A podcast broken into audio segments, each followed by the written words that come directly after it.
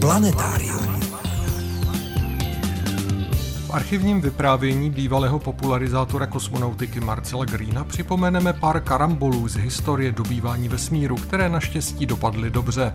Krabí mlhovina v souhvězdí Bíka je pozůstatkem po výbuchu supernovy z roku 1054, který pozorovali čínští hvězdáři.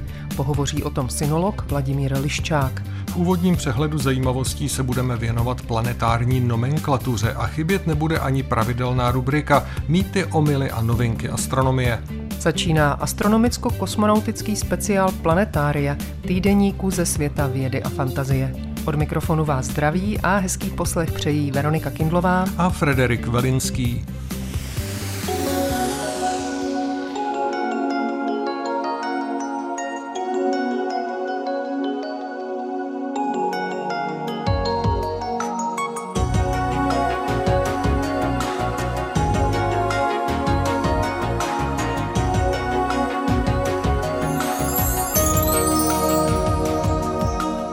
Pro začátek je tu hrst zajímavostí o planetární nomenklatuře, tedy názvosloví.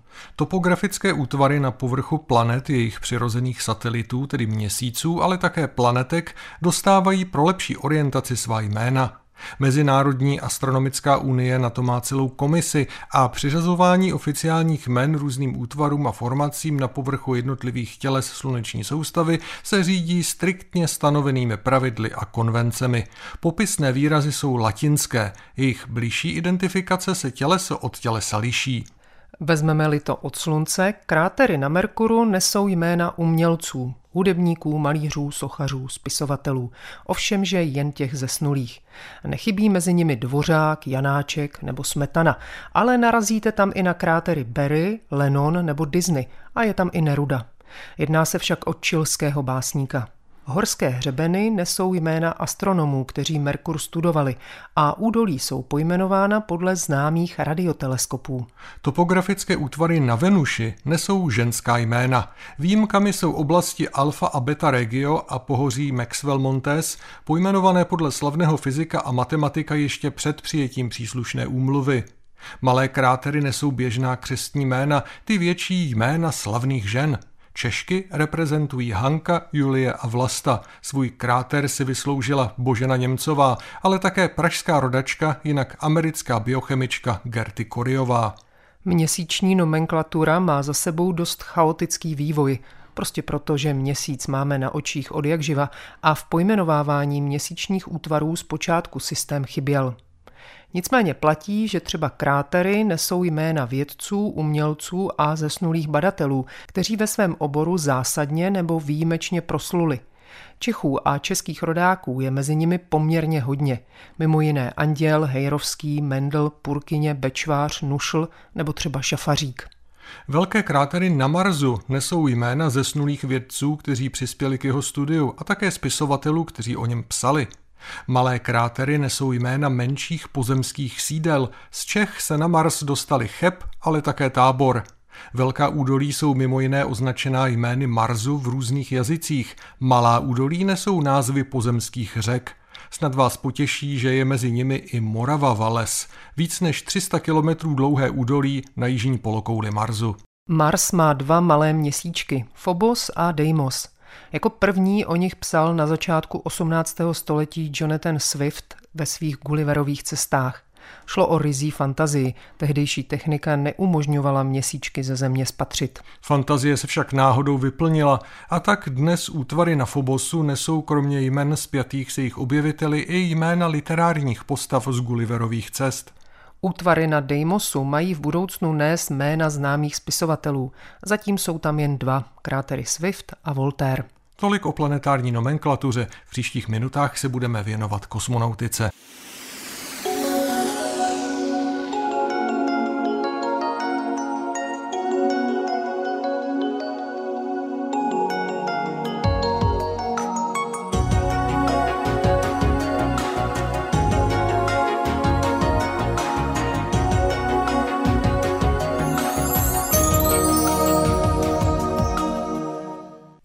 Únorový den roku 2003 došlo k tragické nehodě raketoplánu Columbia, který se nedlouho po vstupu do atmosféry rozpadl.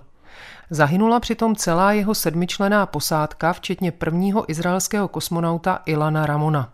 Na vině byl otvor na hraně jednoho z křídel raketoplánu, který vznikl už při startu po nárazu kousku hmoty odpadlého z externí palivové nádrže. Dírou se do konstrukce dostal horký vzduch a to byl konec. V celku banální závada s tragickými následky. Havárie Kolumbie tehdy opět po čase upozornila na to, že být kosmonautem je opravdu nebezpečné povolání.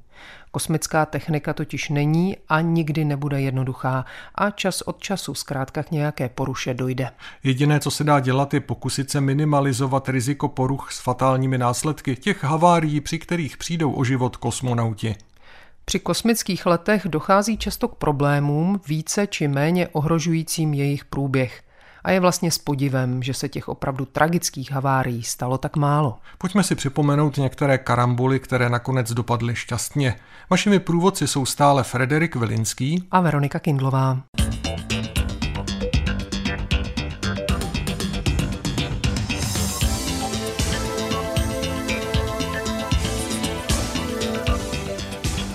Nedlouho po katastrofě Kolumbie jsem se sešel s tehdejším ředitelem hvězdárny a planetária hlavního města Prahy, dnes již bohužel zesnulým popularizátorem kosmonautiky a astronomie Marcelem Greenem. Jak nám tehdy prozradil, vážné problémy se vyskytly už v samotných počátcích kosmonautiky, hned u prvních pilotovaných kosmických letů. Jen se o nich příliš nemluvilo. Příkladem toho už je sám let eh, Jurie Alekseviče Gagarina, ten vůbec první reálný výlet do kosmického prostoru, kdy při návratu došlo k závadě, která mohla ovlivnit průběh letu. Naštěstí se sama odstranila. Šlo o to, že kabina zůstala spojena kabelem s motorovým úsekem kosmické lodi.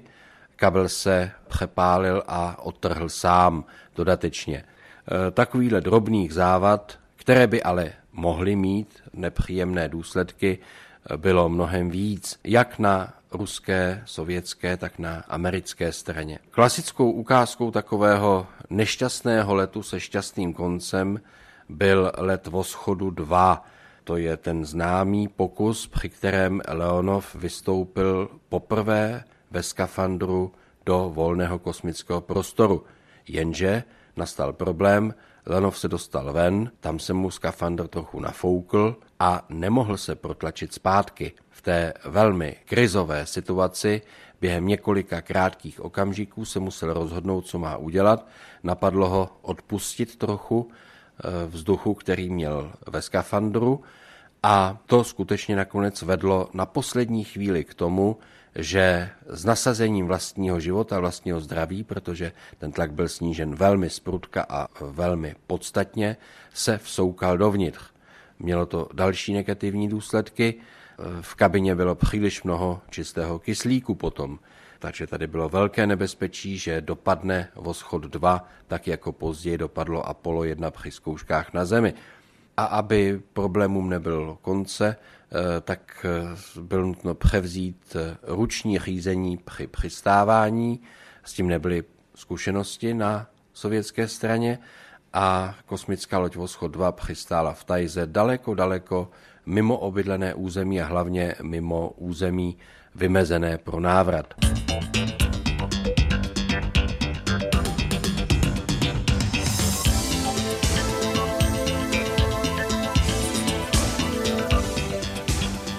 Také v rámci programu kosmických lodí Soyuz, případně později eh, letů k orbitálním stanicím Salyut nebo Mir, eh, nastaly mnohokrát krizové situace. A to jak při startu, tak při letu samotném, nebo při návratu. Tak například eh, v září roku 1983 Sojus, který se měl vydat k Salyutu 7, byl připraven ke startu a Vladimír Titov a Gennady Strekalov eh, čekali v kabině. Eh, celkem se jim zdálo, že všechno probíhá dobře, zdálo se to tež i technikům na zemi, automatika nevykazovala žádné odchylky, jenže to nevěděla, že zhruba dvě minuty před odstartováním v motorové sekci prvního stupně se neotevřel správně jeden ventil, turbočerpadlo zůstalo bez mazání, záchálo se, došlo k jeho explozi, no a tak vyšlehli pod raketou plameny ještě mnohem dřív, než se to očekávalo při vlastním startu. Naštěstí podařilo se zapnout včas záchranný systém, který tam byl, taková ta záchranná věžička s raketami a tři minuty před zhroucením celé rakety na rampu kosmická loď odstartovala pryč. Neodstartovala pochopitelně do vesmíru, odstartovala jenom stranou. Přitom bylo přetížení na palubě 15-násobné proti normálnímu, ale kosmonauti přistáli stranou od eh, planoucích zbytků, explodujících zbytků rakety, takže se jim vlastně nic nestalo. Velké štěstí v neštěstí, o kterém poprvé hovořili Rusové až o měsíc později na Budapešském astronautickém kongresu. Byl jsem shodou okolností přitom a byla to opravdová senzace, protože v té době ještě nebylo běžně zvykem, aby eh, Sověti hovořili o svých neúspěších, o svých problémech. A dnes víme, že těch problémů bylo víc. A tak třeba když jsme u těch startů, tak v dubnu roku 1975 eh, směchovala kosmická loď Soyuz, tehdy neoficiálně označená jako 18, eh, k Salyutu 4 s kosmonauty Lazarevem a Makarovem. Eh, tedy měla směchovat, ale po 291 sekundách od startu kdy normálně ukončil činnost eh, motorový úsek druhého stupně a zažehl se motor třetího stupně, eh, se nepodařilo odpálit asi polovinu spojů na příhradové konstrukci, která spojuje oba stupně a eh, došlo tedy naprosto k nečekané situaci, kdy nakonec se podařilo odhodit vlastně pilotní a tu orbitální sekci, stranou. Nicméně, zatímco raketa už pokračovala v nekontrolovaném letu, tak kosmická loď pokračovala ještě dál do výšky asi 192 kilometrů nad zemí a pak při pádu k zemi se podařilo všechno zvládnout dobře, když kosmonauti letěli hlavou dolů, byli v bezvědomí, dosáhlo přetížení až téměř 22 násobku běžného na zemi, a po 21,5 minutách eh, kosmonauti naštěstí přistáli živí a dá se říci do jisté míry i zdraví zpátky na Zemi. Své si však při letech do kosmického prostoru užili i někteří takzvaní interkosmonauti – jak nám v roce 2003 řekl popularizátor kosmonautiky Marcel Green, nechybělo mnoho a tragédií mohl skončit například let prvního afgánského kosmonauta. V září roku 1988 se v kosmické lodi Sojus vydal kosmonaut Lyachov s afgánským kosmonautem Momandem na oběžnou dráhu, setkali se se stanicí Mir, Pobyli tam, pak se oddělili a vypadalo to všechno celkem pohodově. Jenže při návratu došlo k něčemu, co nikdo nečekal a co se do té doby v zásadě zřejmě asi nestalo, nebo o tom nevíme. Lom slunečních paprsků v atmosféře zmátl infračervené čidlo horizontu kosmické lodi a ploubní počítač zkrátka odmítl zapojit motor. Tak bylo převedeno všechno na záložní systém, jenže ten nefungoval dobře nebyl správně nakrmen daty a také nezažehl motor. Uplynul sedm minut a teprve tehdy, když slunce kleslo mírně pod horizont a ten lom slunečních paprsků přestal mást čidla, tak se najednou motor zažehl. Naprosto nečekaně, v nevhodnou chvíli. Ljachov velmi ducha přítomně po třech sekundách stihl motor vypnout, no a hlásil celou situaci na zemi. Bylo rozhodnuto na dalším oběhu zážeh zopakovat, jenže se motor sice dobře zažehl, ale po třech sekundách se tentokrát vypojil sám. Omylem totiž došlo k tomu, že v počítači byl nasazen jiný program. Ljachov ovšem udělal něco, co odporovalo všem předpisům. Ručně motor znovu zažehl, ztratil nervy. Po 39 sekundách automatika ten motor sama vypla a navíc ještě zablokovala jeho ovládání, takže Liachov, i kdyby ho dál znovu chtěl zapínat, už nemohl. To bylo velké štěstí, protože se ukázalo, že ta dráha by byla bývala příliš dlouhá, sestupová, loď by se příliš ochála a jasně by nevydržela. Následovalo dlouhé nepříjemné čekání v kosmickém prostoru, co dál, při kterém kosmonauti museli zůstat za teploty kolem 7 stupňů Celzia a teprve pak se podařilo dodatečně přistání s tím záložním systémem už úspěšně realizovat. Vina byla částečně na přístrojích a částečně tentokrát na kosmonautovi samém. Přiznejme si, že nezvládl stresové situace, ke kterým v té chvíli došlo. V jiných situacích se kosmonauti dostali úspěšně po náročném kosmickém letu až na Zem nebo těsně nad Zem, aby zažili dobrodružství v posledních sekundách své výpravy. Tak například v dubnu roku 1989 kosmonauti Volkov, Krikaljov a Poljakov se vraceli z Miru. Všechno bylo skvělé, všechno dopadlo opravdu výborně, až na to, že při celkem měkkém přistání se padák neodpojil včas od kabiny, zadul prudký vítr a napnul se do padáku. Nestalo se nic jiného, než že ta kabina byla vláčena několik desítek metrů, terén, neterén a kosmonauti utrpěli mírné odcheniny. Pak se nakonec podařilo tu kabinu zastavit, tedy zastavila se sama lépe řečeno.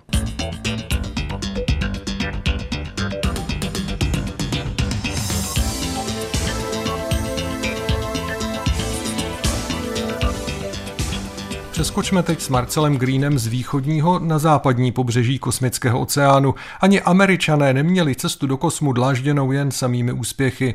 Horké chvilky si prožil i zřejmě nejslavnější americký kosmonaut Neil Armstrong. Už když letěl v Gemini 8, eh, tak se ukázalo, že se kosmická loď po připojení ke svému bezpilotnímu cíli rychle rozrotovala. Jemu se podařilo včas tu rotaci zastavit a normalizovat situaci. Díky chladnokrevnosti jeho a jeho kolegy se posádka vrátila, byť předčasně, ale zdravá a živá na zemi. Došlo celkem k banální chybě. Rozrotování způsobila otevřená tryska jednoho z motorů systému orientace v prostoru. Armstrong vůbec dovedl reagovat velmi ducha přítomně a bleskově, třeba při svém vlastním výcviku na jednom z trenažérů přistávání na povrchu měsíce se včas katapultoval v okamžiku, kdy celý trenažer explodoval. Nebýt toho, mít spoždění několika sekund, byl by na měsíci jako první pozemšťan někdo jiný. A to trochu předcházíme program Apollo. I ten legendárně úspěšný program měl své černé dny. A nemám teď na mysli požár v kabině Apollo, v lednu roku 1967. Mám na mysli situace, které nedopadly tak tragicky. Problémy se vyskytovaly od prvopočátku. Už například druhý zkušební let Saturnu 5, ten byl bez posádky, nedopadl úplně tak dokonale dobře. Ale technici řekli, že to je v normě a Saturn 5 se později osvědčil. Osvědčil se v průběhu celého programu Apollo tento dobrý tažný kůň, aby si při svém posledním letu všechno vynahradil. To byl start, naštěstí bez posádky, orbitální stanice Skylab, ale to je trošku jiná kapitola. To neohrozilo bezprostředně lidské životy. Když se zkoušela kosmická loď eh, Apollo poprvé kompletně u měsíce, eh, simulovalo se i odstartování z měsíčního povrchu. To všechno ve výšce 15 km nad povrchem. Eh, na palubě byli tehdy Stafford a Cernan, eh, který se proslavil tím, že zaklel a použil některá slova, která se jinak vytečkovávají, nebo by se dala obsat něco jako zatracený čupčí syn Snupy, tak se nazýval ten jejich výsledkový člun. Za chvilku všem zjistili, že by si měl nadávat sami sobě a nikoli v technice, protože chyba, při které se jim jakoby splašil ten jejich modul vznikla tím, že kosmonauti přehlédli jeden chádek v manuálu, který měli k dispozici. Přehlednutí jediného chádku může způsobit smrt kosmonautů a neúspěch výpravy za 100 miliony dolarů. Také při dalších letech lodí programu Apollo došlo k řadě dramatických situací. Když přistál na měsíci poprvé přistávací modul Apollo 11 s kosmonauty Armstrongem a Aldrinem, měl už palivo jen na 20 vteřin letu. Tak dlouho se hledalo vhodné místo k dosednutí. Do Apollo 12 při startu uhodil blesk. Historie Apollo 13 je dobře známá z filmového zpracování. Kosmonauti přežili jen díky chladnokrevnosti a schopnosti improvizace své a pozemního personálu. Drobnější potíže měla i Apollo 16 a 17. Také při posledním letu kosmické lodi Apollo, která se právě vracela ze slavného setkání se sovětskou lodí Sojus v červenci roku 1975, měl dramatický závěr. Kabina už se vznášela na padácích a přibližovala se zvolna k zemi, když tu se naplnila štiplavým dýmem. Velitel Stafforducha přítomně pomohl nasadit kyslíkové masky svým kolegům a v zápětí i sobě. V té chvíli netušil, že za závadu může on sám. Opět přehlédl jeden chádek v plánovaném programu úkolů. Od počátku 80. let vsadili američani na kosmický raketoplán. Nová technika, novým způsobem realizovaná, vícenásobné využití dopravního prostředku pro lety do vesmíru a návrat z něho. Je nutno uvědomit si, jak obrovské množství technických problémů byl nutno zvládnout k tomu, aby raketoplán vůbec mohl být postaven a uveden do provozu. Bylo to na samém pomezí technických možností konce 70. let. I při úspěšných letech se mnohokrát projevily drobné, větší či menší závady. Snad při každé kosmické výpravě eh, dojde k nějakým nečekaným událostem. Z nejrůznějších problémů, které americký raketoplán měl, během letu bych vybral jeden, ke kterému došlo na Challengeru ještě v červenci roku 1985. Tři a půl minuty po startu jedno ze dvou čidel teploty na vysokotlakém palivovém čerpadle hlavních motorů raketoplánu eh, ukazovalo velmi vysokou hodnotu, asi 1300 stupňů Celzia. Nečekaná hodnota. Posléze se ukázalo, že prostřední hlavní motor raketoplánu selhal. Naštěstí k tomu došlo až ve chvíli, kdy už stačily pouze dva motory k navedení na oběžnou dráhu. 482. sekunda letu ovšem přinesla signalizaci závady i dalšího motoru. To je velmi nepříjemná chvíle, kdy mohlo dojít automaticky k vypojení motorů a k velmi problematickému byť ne předem ztracenému, způsobu přistávání zpátky na zemi. Naštěstí bylo rozhodnutí naprosto nečekané. Vypnout jištění chodu motorů. Proč mohlo dojít k tak riskantnímu rozhodnutí?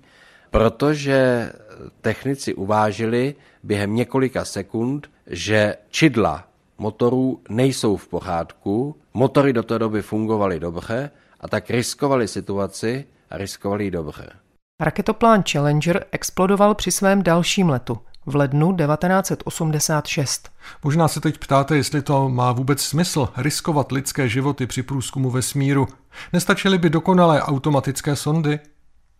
Poslední slovo nechť má k tomuto tématu popularizátor kosmonautiky Marcel Green, do ledna 2018 ředitel Pražského planetária a Štefánikovy hvězdárny. Zemřel 2. listopadu roku 2020, jeho slova však platí bezvýhradně dál. Je zřejmé, že lidský faktor ovlivňuje kosmické lety, ale nejenom negativně ukazuje, že přítomnost člověka při nich je nevyhnutelná. To, co dovedou lidé při obsluze kosmické techniky, to, co dovedou lidé ve spojení s technikou, nás staví mnohem, mnohem dál na cestě do vesmíru za využitím výhod kosmického prostoru, než kdybychom byli odkázáni jen a jen na roboty, bezpilotní sondy a člověk zůstal na Zemi. Ostatně je v lidské povaze jít dál, kupředu, za novým dobrodružstvím, za novým cílem, poznávat a využívat svých zkušeností.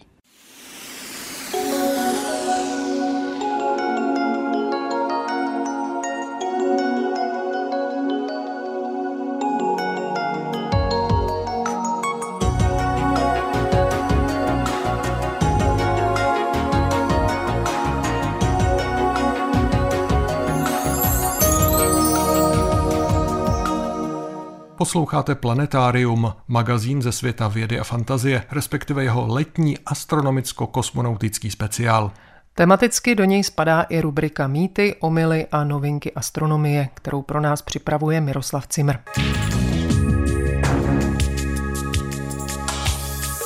Jarabuba, Redford, Akraman, Manikuagan, Morokvenk, Kara, Chicxulub, Popigaj. Ne, nezbláznil jsem se, nemluvím cizí řečí. To jsou jen místa, na kterých si nás vesmír doslova orazítkoval. Jde o krátery, které vznikly po dopadu asteroidů na naši planetu. S kosmickým materiálem se potkáváme prakticky neustále. Meteoroidy, které neschoří v podobě meteorů, dopadnou na povrch Země jako meteority. Ty největší pak vytvoří impaktní kráter. Zřejmě nejznámější je Chicxulub na poloostrově Yucatán v Mexiku. Energie, kterou tehdy střed asteroidu s naší planetou vyvolal, musela prý být několika tisícinásobně větší, než je ve všech současných jaderných zbrojních arzenálech. Vědci se domnívají, že srážka před 65 miliony lety a následná změna klimatu přispěla k vyhubení dinosaurů a masovému vymírání živočichů a rostlin na přelomu druhohor a třetihor. Kráter je z větší části v moři. Popigaj je o 30 milionů let mladší. Nachází se na Sibiři a ruští vědci tvrdí, že kráter obsahuje obrovské množství diamantů. Zřejmě největší kráter ovšem vytvořil obří meteorit v jeho Africké republice. Je známý jako Vredefort Dome a patří zároveň k nejstarším. Zemi zasáhl asi před dvěma miliardami let. Průměr kráteru odhadují vědci na více než 250 kilometrů, ale eroze místo proměnila, takže dnes vypadá jinak. Přesto se v roce 2005 dostal na seznam UNESCO. Vůbec nejstarším by měl být podle nejnovějších poznatků kráter Jarabuba v západní Austrálii. Přesná radiometrická měření určila jeho stáří na více než 2 miliardy 200 milionů let. Je ovšem pravděpodobné, že Země čelila dalším ničivým dopadům ještě dříve. Odpovídající stopy, včetně materiálové struktury, se však zatím nepodařilo dohledat. Naopak zatím nejmladším se jeví impact zvaný Yilan v horské oblasti východní Číny. Objevu napomohly loni v červenci satelitní snímky. Jeho průměr je kolem 1850 metrů. Po proskoumání sedimentů bylo stáří odhadnuto na 46 až 53 tisíce let. I tam ale hodně smazala stopy kráteru eroze. Z tohoto pohledu se jako nejzachovalejší jeví Baringerův kráter v Arizoně. Není divu, leží uprostřed pouště. Je potěšitelné, že k objevům v tomto oboru kosmické geologie přispěli před časem i čeští vědci z Astronomického ústavu. Podařilo se jim potvrdit hypotézu, že v Antarktidě, v oblasti Wilkesovy země, je vůbec největší impaktní kráter na země kouli. Je pod ledem a má pokračování v Jižní Austrálii. Pro zajímavost, jeho odhadovaný rozměr 550 km je o více než 50 km větší než naše republika.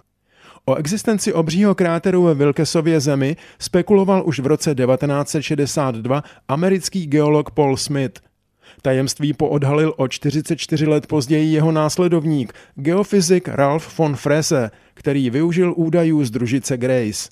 Čeští výzkumníci pak tedy díky novým a mnohem přesnějším údajům z topografie Antarktidy do této diskuze významným způsobem přispěli. Vtipně přitom navázali také na Freseovu domněnku, že úder planetky, která kráter vytvořila, způsobil na rozhraní prvohor a druhohor odtržení Antarktidy od Austrálie. Vzali tedy jako ve skládačce Antarktidu a Austrálii, přisunuli je k sobě a viděli, jak půlkruh kráteru pokračuje jižní Austrálií a v moři pod ní směrem až k Antarktidě. Inu, někdy i složité věci mohou mít docela jednoduchou tajenku.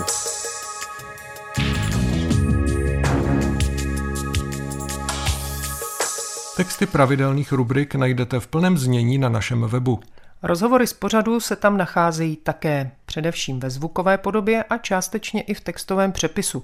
Naše adresa je rozhlas.cz lomeno planetárium. Na webu najdete i naši soutěžní otázku. Pokuste se na ní odpovědět. I tentokrát je ve hře zajímavá publikace. Hodně štěstí. A my už se teď spolu vydáme za čínskými astronomy.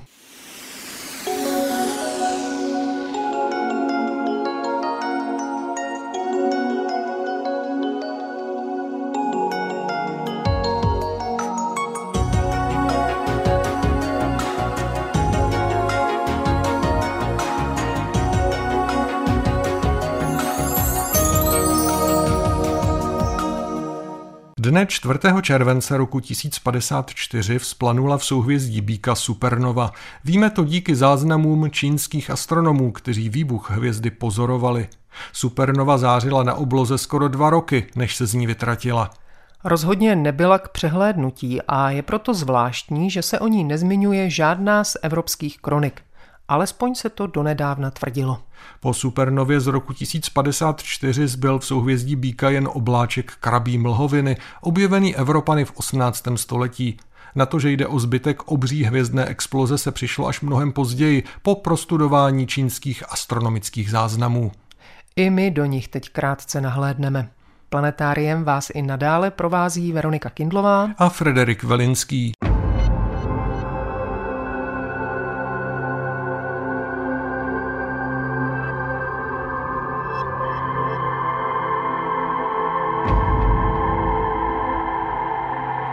Čínská starověká astronomie, to je opravdový pojem. Ale proč byl právě v Číně tak velký zájem o soustavné pozorování hvězdné oblohy? Na to jsem se před časem ptal specialisty na starší dějiny Číny Vladimíra Liščáka z Orientálního ústavu Akademie věd České republiky v Praze. Jako lidé jiných kultur dávní Číňané věnovali samozřejmě velkou pozornost nebeským tělesům a jejich pohybu, zejména slunci, měsíci, hvězdám. A jelikož staří Číňané věřili, že pozorované pohyby hvězd jsou úzce spjaty s osudem země a jejich vládců, po tisíce let zaznamenávali s velkou pečlivostí jejich pohyb od 16. století před Kristem přibližně eh, do konce 19. století po Kristu téměř každá dynastie jmenovala úředníky, dvorní astronomy, pověřené jediným úkolem pozorováním změn na nebi a jejich zaznamenáváním. Tato pozorování a záznamy zanechaly bohatý odkaz v oblasti astronomického výzkumu. Místě nikoli náhodou věnoval britský synolog a historik vědy Joseph Needham čínské astronomii spolu s matematikou celý třetí svazek svého impozantního mnohasvazkového díla Science and Civilization in China. Tisíciletí před známými evropskými astronomy a matematiky, jakými byli Koperník, Galileo, Kepler či Newton, čínští astronomové pozorovali hvězdy a nebeské úkazy a především svá pozorování podrobně zaznamenávali, zejména v kronikách jednotlivých států, později to byly kroniky dynastií. Vznikly tak tisíce záznamů nejrůznějších úkazů od zatmění slunce či měsíce přes pozorování slunečních skvrn až po záznamy o kometách, meteorech, novách či supernovách. Asi nejzjevnější vždy byla ta zatmění slunce a měsíce. Nejstarší záznamy, které lze ověřit, se nacházejí již v nápisech na šankských věštebných kostech zhruba 14. 13. století před Kristem. Historicky první takovýto zápis se vztahuje k úplnému zatmění slunce 26. května 1217 před Kristem. To je vlastně nejstarší spolehlivě určený zápis o tomto jevu na světě. Pravidelnější záznamy v historických textech však začínají již v 8. století před Kristem, tedy konkrétně 6. září 776 před Kristem. Nejstarší datované záznamy se však vztahují i k zatmění měsíce a objevují se opět na nejstarších čínských písemných památkách ze 14. století před Kristem. Tyto záznamy jsou sice datovány, ale neúplně chybí rok. Například 6. dne, což je den ťávu, došlo k zatmění měsíce. Tak zní jeden z těchto zápisů. Staří čínští astronomové, kteří zatmění sledovali, je správně chápali jako nebeské úkazy. Odkazy na ně však najdete i v mytologii. Zajímavé je jistě i to, že čínský výraz pro zatmění lze do češtiny přeložit jako snědení, ať už slunce nebo měsíce. I mimo zatmění je toho na slunci nebo na měsíci k vidění dost. Velké pozornosti se ve staré Číně těšilo pozorování slunečních skvrn, říká synolog Vladimír Liščák. Tamní hvězdáři se velmi zajímali i o komety, a také o novy či supernovy. V čínských záznamech samozřejmě často nacházíme rovněž zprávy o takzvaných hvězdách hostech, jak je Číňané nazývali. Tento termín se používal občas pro komety, ale většinou se tak označovali novy, protože svým chováním připomínali hosty, zprvu nenápadné, ba i neviditelné. Pak najednou se stávají tisíckrát až milionkrát jasnější, to je v případě novy, nebo sto milionkrát až miliardkrát jasnější, to je v případě supernovy. Poté postupně nova nebo supernova tmavné až za několik let nebo i za více než desetiletí se stane stejně slabou jako na počátku. Záznamy o pozorování nov či supernov nacházíme opět, jak jinak, již v nápisech na želvých krunýřích nejméně ze 14. století před Kristem. Na nejstarším datovaném eh, nápise z této doby čteme sedmého dne, což byl den Tis, na večer se v okolí hvězdy Tachuo náhle objevila nová hvězda. Tachuo, čili velký oheň, odpovídá hvězdě Alfa Scorpii, čili my ji známe také jako Antares. Jak vidíte, pojmenování Nova má svůj prazáklad v čínštině, nikoli v latině, kde již v této době se označuje termínem Sinsing, čili nová hvězda. Ten termín hvězda host je daleko pozdější. Pravidelné pozorování zahajuje zápis v dějinách dynastie Han k červenci 134 před Kristem. V šestém měsíci prvního roku éry Yuan Kuang, eh, chanského císaře Wutyho, se v měsíčním domě Fang objevila hvězda host. Číňané nebe dělili na měsíční domy Fang, odpovídal hlavě našeho souhvězdí štír. Tuto novu zmiňují i zápisy v jiných zemích, například Hipparchos ji zařadil do svého generálního katalogu hvězd. Čínský záznam však jako jediný přesně určuje měsíc a polohu. Mezi 14. století před Kristem a rokem 1700 po Kristu čínští astronomové zaznamenali přes 100 nov a supernov. Z nich však nejpůsobivější zřejmě byla supernova pozorovaná právě v roce 1054 blízko hvězdy Rho Tauri, tedy v souhvězdí Bíka. Čínské prameny zaznamenaly začátek i konec tohoto jevu. V oficiálních dějinách dynastie Sung je tento zápis. V prvním roce éry Džlche, sungského císaře Zhenzunga, v pátém měsíci v den Tíčchou, což odpovídá pondělí 4. července 1054 podle juliánského kalendáře. V té době tedy se objevila několik palců jihovýchodně od Tianquanu hvězda Host po více než jednom roce po nenáhlu zmizela. Tianquan neboli nebeský průsmyk se obvykle stotožňuje s hvězdou Zeta Tauri v oblasti našeho souhvězdí Bíka a několik stupňů jihovýchodně od ní leží právě Rho Tauri, v jejíž blízkosti byla supernova pozorována. Tuto supernovu bylo možné pozorovat celkem 642 dny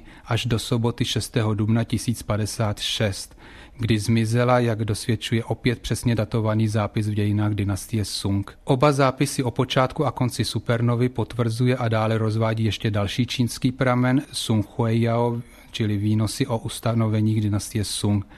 Zde se kromě toho píše, že za Bílého dne byla vidět jako Tchajpaj, čili Venuše.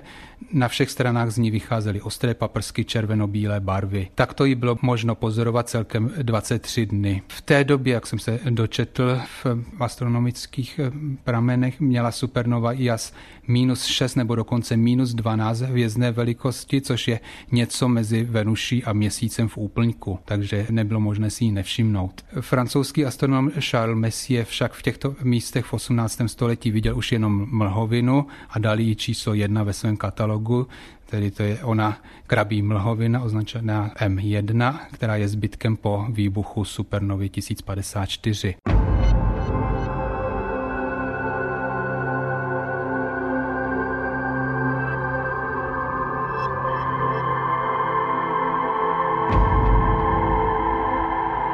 Úkaz to byl zřejmě impozantní. Donedávna se uvádělo, že neexistují žádné záznamy z Evropy a blízkého okolí. Dnes už jsou známa pozorování této supernovy z Flander, Irska, Itálie, Arménie, Cařihradu. Pozorovali ho i severoameričtí indiáni kultury Anasázy, jejichž kresby, schematické piktogramy s pravděpodobným vyobrazením právě této supernovy byly nalezeny v polovině minulého století ve skalních kanionech severní Arizony a Nového Mexika. Jejich stáří se odvozuje z věku ostatních archeologických nálezů v těsné blízkosti. Dosud se všeobecně přijímalo datum 4. července 1054 jako datum, kdy byl výbuch nový poprvé spatřen. V japonské kronice Mei Getsuki je však zápis, z něhož se dovídáme, že, cituji, uprostřed desetidenního období ve čtvrtém měsíci druhého roku éry Tenky, což odpovídá 20. až 30. květnu 1054, se v Orionu objevila hvězda Host. byla vidět na východním nebi. Jenom na vysvětlení, Orion leží v těsné blízkosti zmíněné hvězdy Rotauri, v jejíž blízkosti supernovu zaznamenali Číňané. Podle astronomických výpočtů byla v té době vidět při západu i při východu slunce v jeho blízkosti což by odpovídalo i vyobrazením na petroglyfech ze Severní Ameriky. V některých evropských pramenech se záznamy, které se pravděpodobně vztahují k témuž jevu, datují již do dubna 1054, například pozorování Cařihradu 11. dubna, z Flander 19. dubna, z Irska 24. dubna a tak dále. S čínskými astronomy jsou spojená i mnoha další astronomická prvenství. Například se o nich ví, že už velmi záhy začaly sestavovat hvězdné katalogy a mapy hvězdné oblohy. I dnes jsou jejich astronomové v popředí světového dění, míní synolog Vladimír Liščák z Orientálního ústavu Akademie věd. Není pochyb o tom, že tomu tak bude i v budoucnu. V zemi, která dokáže dostat na oběžnou dráhu kosmonauta a dokonce i vesmírnou stanici, to ani jinak být nemůže. Kosmonauticko-astronomický letní speciál magazínu Planetarium dospěl ke svému konci. Loučí se s vámi Frederik Velinský a Veronika Kindlová. Naslyšenou za týden. Planetarium. Planetárium, magazín ze světa vědy a fantazie, přináší každý týden rozhovory s odborníky či popularizátory vědy, nabízí aktuality, pravidelné rubriky a také soutěž o zajímavé publikace. Podobě zvukové či psané nás najdete i na internetu rozhlas.cz lomeno planetárium. Vydejte se s námi za poznáním.